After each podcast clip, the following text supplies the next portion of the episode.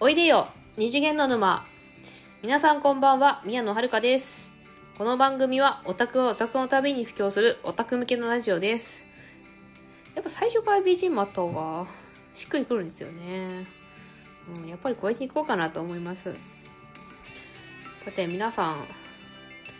夏といえば合宿。合宿ですね。合宿といえばそう灼熱カバディっていうちょっとね。すごいむむすごいこじつけだけどあの今日は灼熱カバディの話をしようと思います。うんほんとこじつけだね。あのですね灼熱カバディまあアニメ終わっちゃったんですけどちょっとね若干ロス気味だったんでまあ漫画を原作が漫画なんですけど原作の漫画をちびちび読んでます。でですねまああの何ですかね。な漫画読んでみては思った思ったんですけど構なんかアニメの構成すごい良かったなっ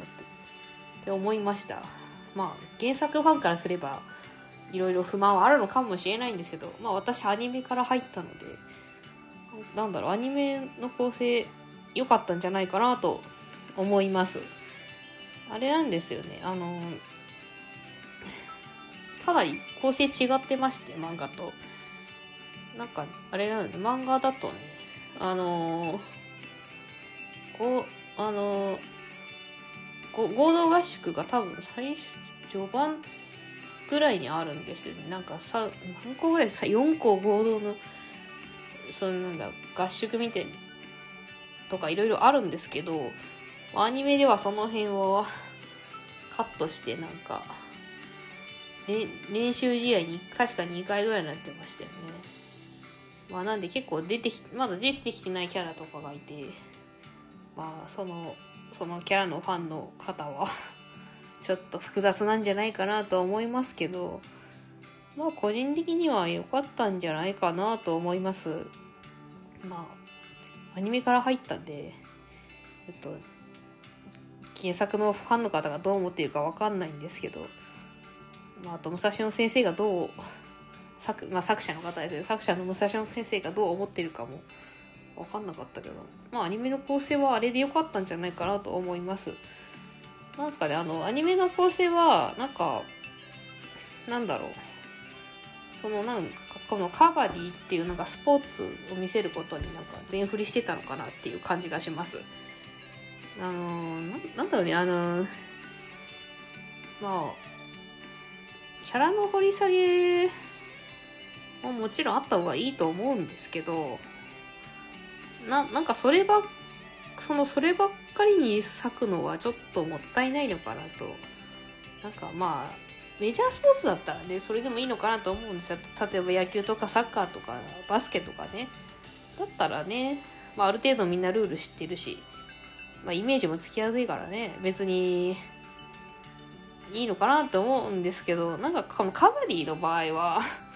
カバディをちゃんとしてる人ってまあそんないないじゃないですか。言うて私もそんな知らなかったんで。なんでどっちかっていうと動き見せた方がまあ楽しめると思うんですよね。なんでアニメの構成は正解だと思います。まあただやっぱ原作漫画も読んで思ったのはですね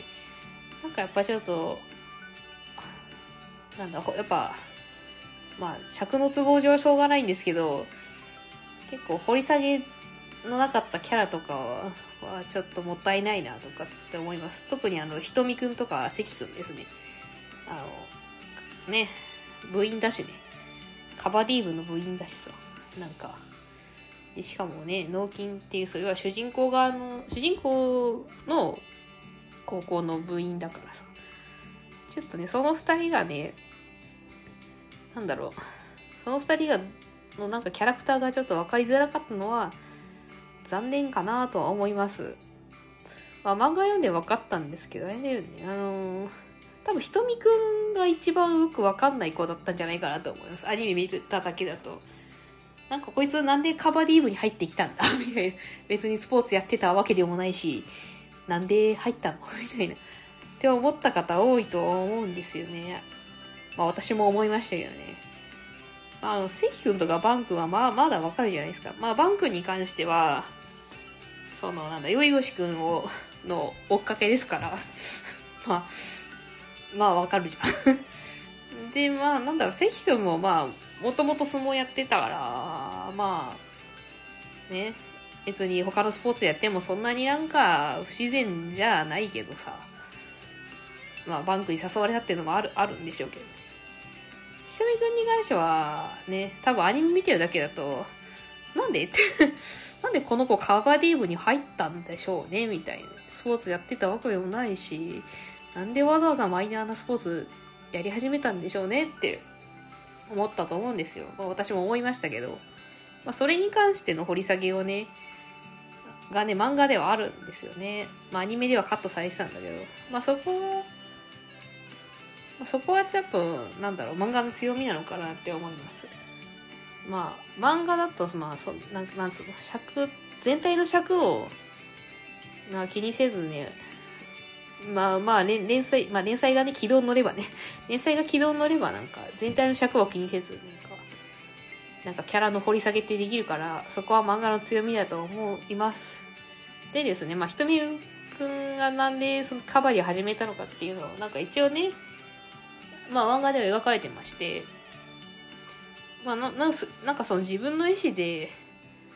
なんかや、受け身なだけです自分の意思で動いてみたかったっていうのがあったらしいですね。なんかひとみくんの家あれかねあのー、多分なんか美容師実家が美容師かなんかでななんか、まあ、お人形扱いみたいなそなんかそういう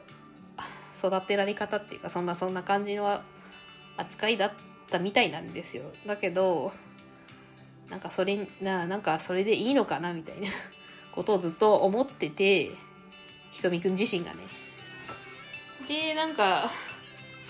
なんだろうね。ななんかそのでその時になんかそういうそれを思ってた矢先に多分まあなんですかあのカバディー部の練習試合見てなってみようかなって思ったらしい。なんかねちょっとふわなんかねあんまりはっきり描かれてなくてよくわかんないけどまあそういうことらしい。まあ、要はなんかちょっと自分の意思いろいろ決めたり動いたりしたいなってあのはっきりはっきり決め決めたきっかけがカバディっていうことみたいですよ。まあでもなんかまあ結構描かれ方ふわっとしてんだけどまあそのひとみくんがそのそういうなんかお人形さんだった過去と、まあ、決別した回でもあるからまあまあいいいいいいか描き描き方だなと思いました。まあ、アニメでは掘り下げがなかったから、本当に、なんでひとみくんがカバディ部に入ったか謎だったんだけど、まあ、漫画にあったから、ああ、そういうことだったねって思って、腑に落ちました。ね。そこでようやく腑に落ちました、だ、あの、アニメ見た方はですね、ぜひ、原作漫画も読んでください。特にアニメ、アニメを見終わってロスロスになってる方とかね、ぜひ読んでほしいです。まあ、だいぶ構成が違うんでね、ちょっと戸惑うと思うんですけど、まあまあ、そこはちょっとね、まあ、慣れればそんなに違和感はない、ないですね。まあ、とりあえず漫画とアニメの構成がだいぶ違うっていうことだけ頭に入れておけば、まあ、そ、そんなに、なんだ、違和感はない。ていうか漫画も面白いですよ。あれとか、あの、私、あれが意外と 好きなんですよ。本編じゃなくて、あの、まあ、おまけ漫画があるんですよね。私あのアプリの方で読んでるんですけど漫画ワンっていうあのアプリの方で読んでるんですけどまああのあれなんですよ本編の他になんか、まあ、ちょい足しって言ってなんかすごい短いお化け漫画もなんか、まあ、結構な数配信されててあれがちょっとクスッと笑えて面白いんですよ。うん。おまけ漫画、そう、なんか意外とおまけ漫画がね、あの面白かったりするんですよね。あの別にシャクネクスカバディの本編が面白くないわけじゃないけど、ね、あのあれもおまけ漫画もクスッと笑えて面白いです。あの一番印象に残ってるのはあの井浦さんの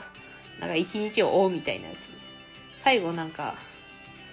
なんか何なんかおも見られてんのそんな好き好きじゃないんだよねってこの読者に向かって言うのはね、ちょっと怖いんですよね。あの人ほんと怖いよね。何を一体、一体どんな、ね、一体どんな手を使ってるのかなって。なちょっと、ちょっとそれが若干怖かったけどね。まあ、そういうなんか、なんだ、いろいろなんかそういうおまおまけ漫画、うん、そういうなんか裏話とかが、ね、書かれてますよ。おまけ漫画には。まあな、なんか、だんだんなんか何言って言いたいのか分かんなくなってきちゃいましたけど、まあ、まあ、けまあ、結 まあ、まとめると、灼熱代わり、アニメ構成良かったよって、あと、アニメ構成がすごい神がかってたよっていう話ですね。まあ、あとは、あの、原作漫画を読むとよりなんか、キャラのことを深く知れるんで、おすすめですっていうそういう話で締めたいと思います。最後までご視聴いただきましてありがとうございました。この番組へのお便りは、ラジオトークアプリ、マシュマロ、Google ホームで受け付けております。番組概要欄に宛先を載せていますので、質問や感想など送ってくださると嬉しいです。ここまでのお相手は宮野遥でした。それではまた次回お会いいたしましょう。またねー。